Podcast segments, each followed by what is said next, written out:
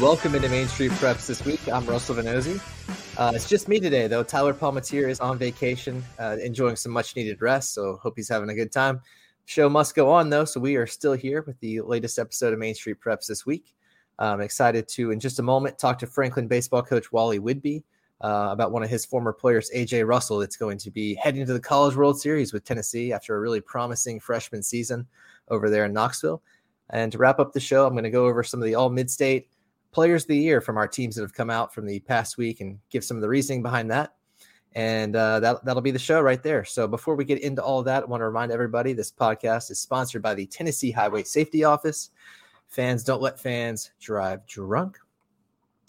Let's go ahead and bring in Franklin baseball coach Wally Whidby now. He's been kind enough to join us. Wally, how you doing today? I'm doing well. How are you, Russell? Doing great. So Wally, Tennessee baseball uh, earned a trip to the College World Series on Monday, uh, beating Southern Miss in that winner-take-all game. And earlier in the day on Monday, former Franklin standout AJ Russell, one of your former players, was named first-team All-America by the National College Baseball Writers Association. How neat was that for you to see when, when that came over came over the line there that AJ had earned um, All-America as, as a freshman? Uh, it was great. It's one of those things where you, you send a kid that has a, a high talent level, a high ceiling level into the to an SEC program and um, kind of try to nurture them as much as you can, prepare them for what to expect. But um, you know, honestly, playing at that level, AJ is um, he's a very young freshman. It's a lot of things that, that people don't know that AJ Russell is 18 years old or he's about to turn 19. But um, you know, to see him have the success that he has in his freshman season has been tremendous. You know, he um, he kind of knew what he was running into because he had heard about the workouts with Q. Um, he was looking forward to playing for Coach Anderson, one of the most brilliant pitching minds uh, in college baseball, and uh, he just went in, was extremely coachable, worked as hard as he could, and you're seeing the success on the field right now. And just looking at his stat line here, I mean, it's, it's pretty phenomenal what he's done as a reliever. Also, with one game started, uh, he's 2 0 with a 0.94 ERA, uh, about 29 innings pitched, and 46 strikeouts to just seven walks. A great ratio there. Um, I'm sure you knew he was capable of that kind of production uh, eventually in his college career, but um, I guess what do you think has allowed him to, to be so successful here just his first year on campus? Well, I think that, you know, obviously playing at the Division One level in the SEC, uh, AJ has access to more resources than he ever has in his life. And so, one of the things that I would say that he is is able to do is he's able to hold weight. You know, uh, in AJ's senior year, uh, he had mono, uh, he got braces, and he um, I think he had his braces taken off. So he was around 175. Well, AJ's holding about 205 pounds right now. Uh, he's he worked extremely hard in the off season conditioning. Uh, they continue uh, maintaining his level of, of physical fitness, and um, he trusts the process that the coaches put him through uh, in the off season and in the season. And you're seeing results. I mean, he was topping out around 93, 94 at Franklin, and now consistently that's where he's sitting and touching 96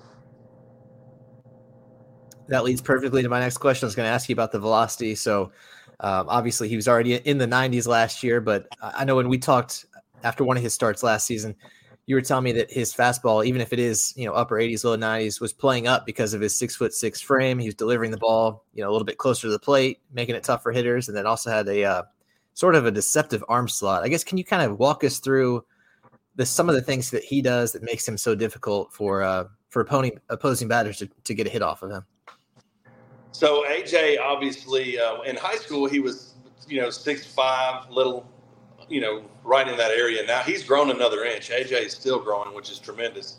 Um, I jokingly nicknamed him the Mountain whenever he moved to Franklin his junior year, um, and now, now, you're seeing why. But AJ has, um, you know, a long, lanky frame. He's extremely whippy.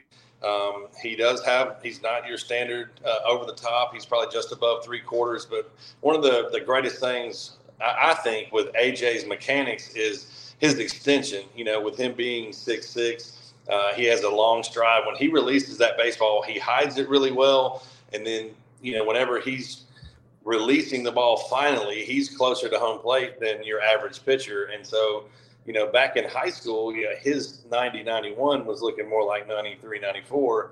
And now at the, the division one level, when with him running up there around 96, that's probably looking like 97, 98, you know, up to 100 miles an hour. Um, and the other thing about AJ is, you know, um, talking with him after the fall, um, when he first started throwing live to his hitters on the team, he got knocked around a bit.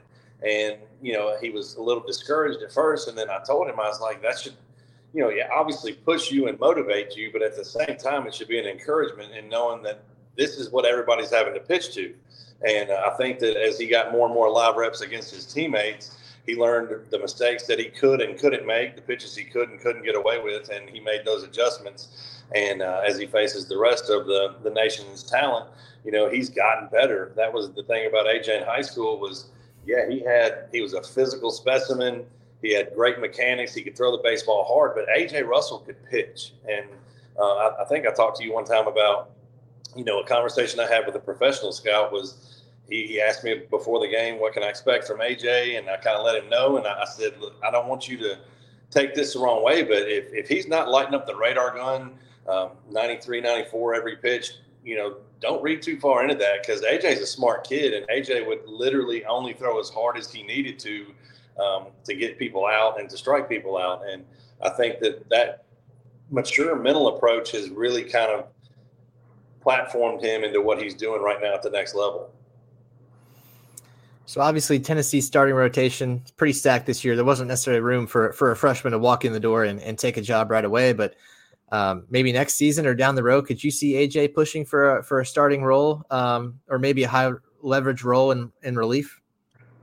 A hundred percent. I think that, that that was kind of the the conversations he's been having with the coaching staff at Tennessee is is you know you're coming on campus, um, wait your turn. Uh, AJ and I have had had several conversations about you know obviously he wants the ball, and I'm encouraging him constantly that uh, the for him to get on the field as a true freshman, for him to get a couple starts as a true freshman, for him to throw an SEC play, uh, those are tremendous indicators that they have a lot planned for him. And uh, to AJ's credit, AJ is the ultimate teammate. AJ, if, if you asked him, kind of like Bernsey, if you asked him to come back, you know, two days in a row, he's willing to do that, assuming his arm was feeling good. Um, but he decided early on that whatever the coaching staff asked him, I mean, you got first two first rounders probably in that rotation right now, and then uh, you got a lot of guys with a lot of you know major division one innings on that staff. And so um, aj is mature enough to understand he had to wait his turn in line. But I, I, will tell you this that it's aj's expectation it's aj's ambition it's aj's driving force that he wants one of those weekend spots next year. And i would say based off of what he's done so far the kind of worker that he is the, the plan that he has for the all season uh, i think that you can probably expect AJ to be competing for one of those weekend starts.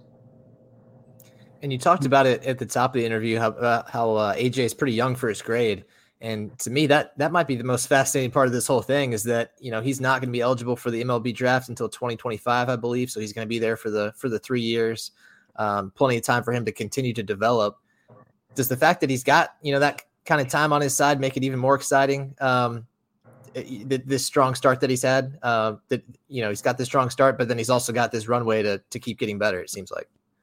A hundred percent. That that one of the things about AJ that's probably the most appealing. Um, if now that we're talking even the next level is the fact of his projectability.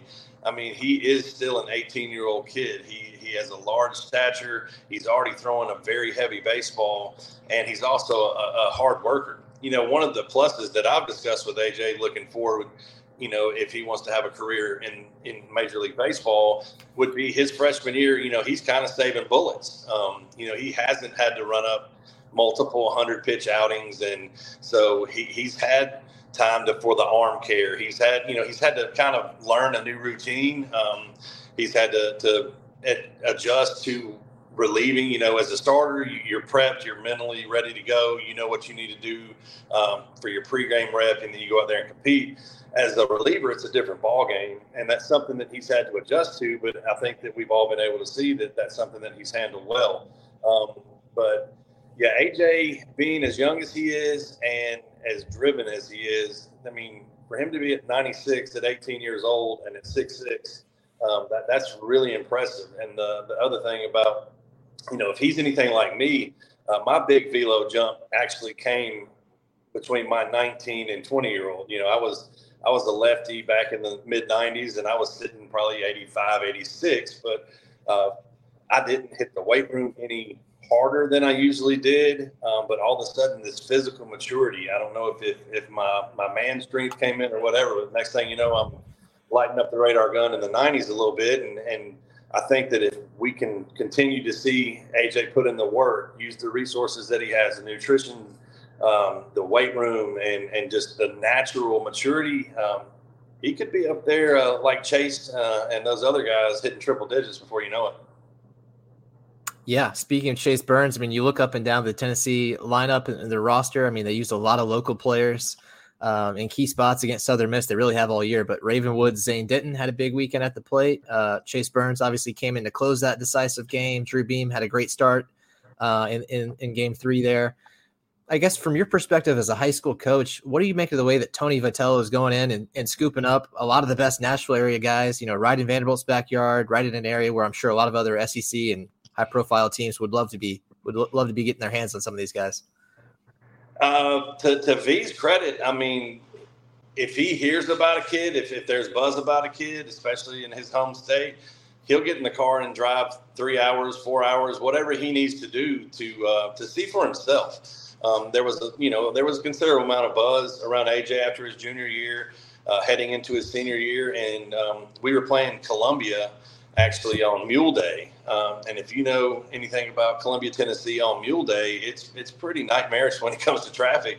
But, but Tony came and actually watched AJ pitch, and um, AJ actually carried a no hitter into the the seventh inning, and I pulled him because he was he was around, you know, I think 89, 90 pitches, and uh, he wanted the baseball. He wanted to go back out, but but he was, you know, he understood that I was going to always look out for him, look out for his arm, and so we went ahead and pulled him with a no hitter and right in front of Tony Vitello. So, but Tony Tony gets after it. Tony's um, he's open with the coaches. He's accessible. Um, he gives you his information, and when he tells you if you need something from him, he will do that.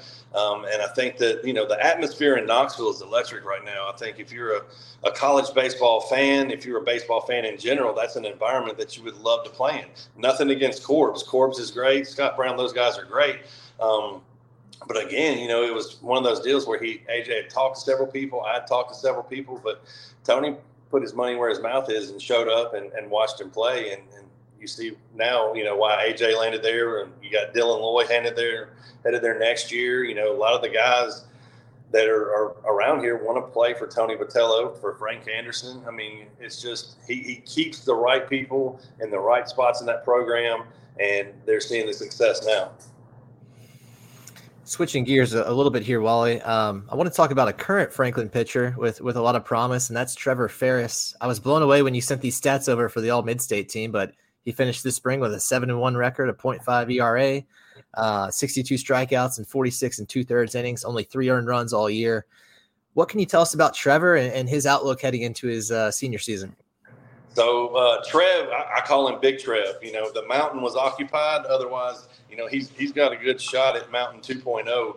Um, Trevor is an extremely hardworking, humble kid. That that guy, uh, he he is. Um, he's a gym rat. He's a lab rat. He takes more BP. Uh, he, he does more things to take care of his body. Uh, he's a student of the game. He, he is extremely nice. Um, and what makes Trevor intriguing is he, he's he's a six foot five guy. He when he came to our program, he was around two two fifty five, and we got him in our all season program. And to his credit, he got after it. And uh, right now, he's around six five, six six, uh, two thirty five.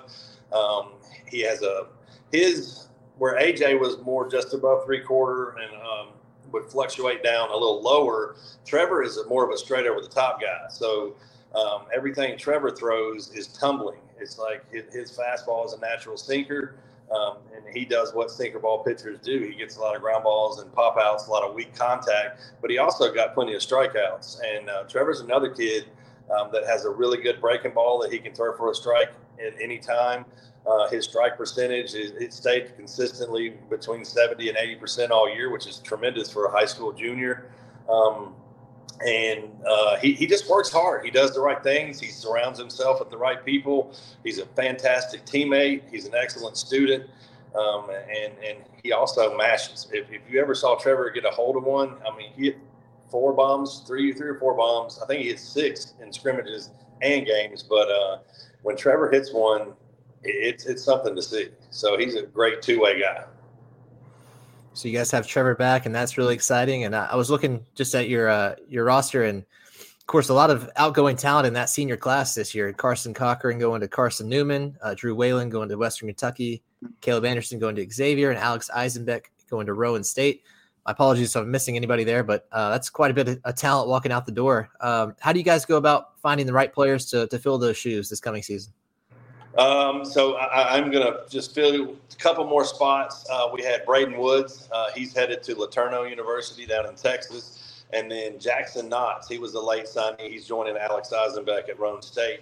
Um, and, and, yeah, you know, other than the extremely high level of talent that those guys had on the field, that was a very tight knit group. We had uh, 10 seniors in that class, and they were a very very close group. They were that team chemistry was fantastic, leadership was fantastic, um, and just overall they were just great humans. It, I told them at the at the end of the season, you know, um, it, it, we I think they deserved better, but baseball is a funny game, man. You know, just the way that things happen. Um, but the way that we, you know, can bounce back from them is is the legacy they leave behind. Um, those guys poured into the younger players. They poured into the juniors. They showed them how to lead. They showed them how to buy into what we're doing, our system at Franklin High School. Um, and and you know we had a lot of young guys get a lot of playing time. You know Tristan Balone started for us in right field. It looks like he will likely slide over to center because uh, he is extremely quick, um, gets really good jumps on baseballs, hits from the left side, and runs very well um, when he gets on the bases. Uh, you, have got Logan Johnson, who um, he was down a little bit this year, went through uh, some some stuff with his back and a, a little bit with his shoulder. Um, you know, just inflammation stuff, nothing nothing serious. But he's coming back. He's having a great summer for the Old Hickory 45s. Um, you've got the Horde twins. Um, you know, if you know anything about those guys, um, Carson started for me as a freshman at second base. Moved to the outfield this year. His brother Corey didn't get to play his freshman year. He played for us uh, all year at second base. You know, a tremendous amount of of uh, power at the plate uh, a solid defensive player. They both play for the five star national team. They're having great summers so far. Um, and then some other guys that, that, you know, names that you might not have heard of. We had a kid move in from California that got varsity reps as a freshman behind Carson Cochran uh, behind the plate. Um, he's going to be really good. His name is Elijah Crenshaw. Um, and uh, Thompson King, Andrew Dixon, um, he, will play some first base for us. Extremely good defender. We actually brought him up for the district tournament to play first base, and uh, he made a game-saving play in the field. Um, and so we have other guys that got plenty of reps, a lot of a lot of arms. Jackson Lane coming in, the lefty. Uh, he's going to get meaning. He's already gotten meaningful innings. He'll get more. Seth Evans, as a uh, sophomore, got meaningful innings. Barrett Smith got meaningful innings. Um, so again, it's not like we're starting from square one. This senior class it, it was tremendous, uh, but the legacy they left behind, I think that you'll see that you know come into fruition pretty early on uh, as we run through the gauntlet. This is the new WCS conference, is what they're wanting to call it, but uh, it's going to be a pretty wild ride with three game series with all the Williamson County teams. Yeah, t- tell me more about that. Um, I, I know the districts and stuff are changing up this coming year, but yeah, tell me about. So all the Williamson County teams are going to be together, all, or I guess all the the big schools are going to be together. Yeah, it's it's kind of crazy when you think about it. You know, it's one of those situations where me as a coach and me as an advocate for Williamson County sports, um, you know, it would have been great if you'd have taken four of the big schools and split them and joined somewhere east, north, east, south, or west, and done the same with the other. Um, but that's not what happened. You know, we are the only eight-team district in the state. I think there's a couple, maybe one with seven and a couple with six, but other than that, mostly five-team districts around the state. So to have all eight of us um, in the same district is going to be tough. But the great thing is, is none of us are really strangers to it. You know, um, prior to the last change, uh, we were a nine-team district, and most of us were in that district. Um, it was Nolensville was still kind of um, freshman and sophomore only, but um, we, you know, we've all been there. Um, the three-game series, uh, it, it's going to be very interesting. You know, if, if you look at it from a scheduling standpoint, it's pretty great because you only have to go out and find, you know, a few non-district games and jump in a tournament, and there's your season. Um, but the the strain and the rigor of getting through three game series every week with teams, you know, uh, I guess it based off last season, you know, had several teams that were in the top ten in the state and 4A, all in the same district, and only two get through uh, to the region. So it's going to be extremely competitive. Um, you know, don't know if there's a, a, front runner coming out the gate, which is good. Uh, I think that I like the fact that the spot we're in, where everybody thinks that, that we're in a rebuilding year, um, so the expectations for us might not be that high. That's not true on campus. You know, our boys are bought into to what we're doing. They expect to come in and compete, and uh, I guess we'll find out during spring break. First game we open up with Nolensville in a three-game series. So. Well, there you go. Whoever gets out of that district is certainly going to have earned it. So, Wally, thanks again for all your insight today. Appreciate you coming on to talk about AJ, to talk about your team. Really enjoyed the conversation, and uh, we'll talk to you down the road. Thank you. Thanks for having me on. All right, that's been Franklin baseball coach Wally Whidby. Really kind of him to join um, for as long as he did there. Great interview. We're going to take a quick break and then come back with some all mid state talk before we wrap up the show. So stick around for that.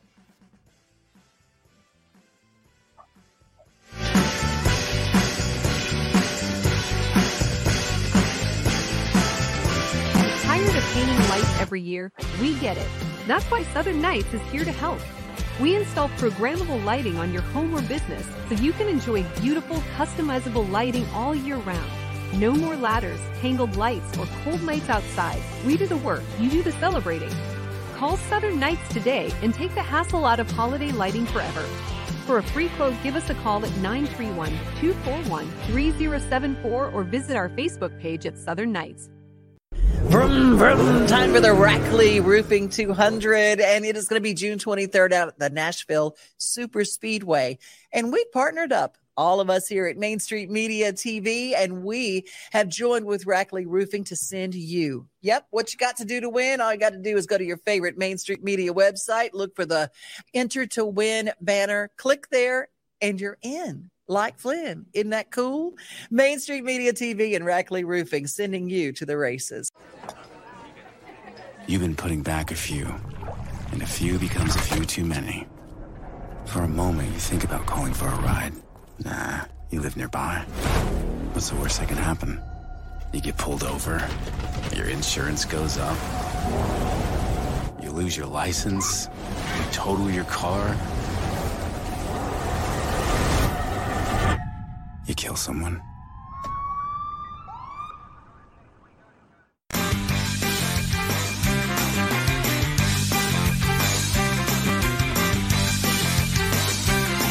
Rolling right along here on Main Street Preps this week. I uh, want to take a moment to review some of our all mid state players of the year for spring sports. These uh, were part of the all mid state teams that have come out over the past week. You can find all of them if you missed it at mainstreetpreps.com.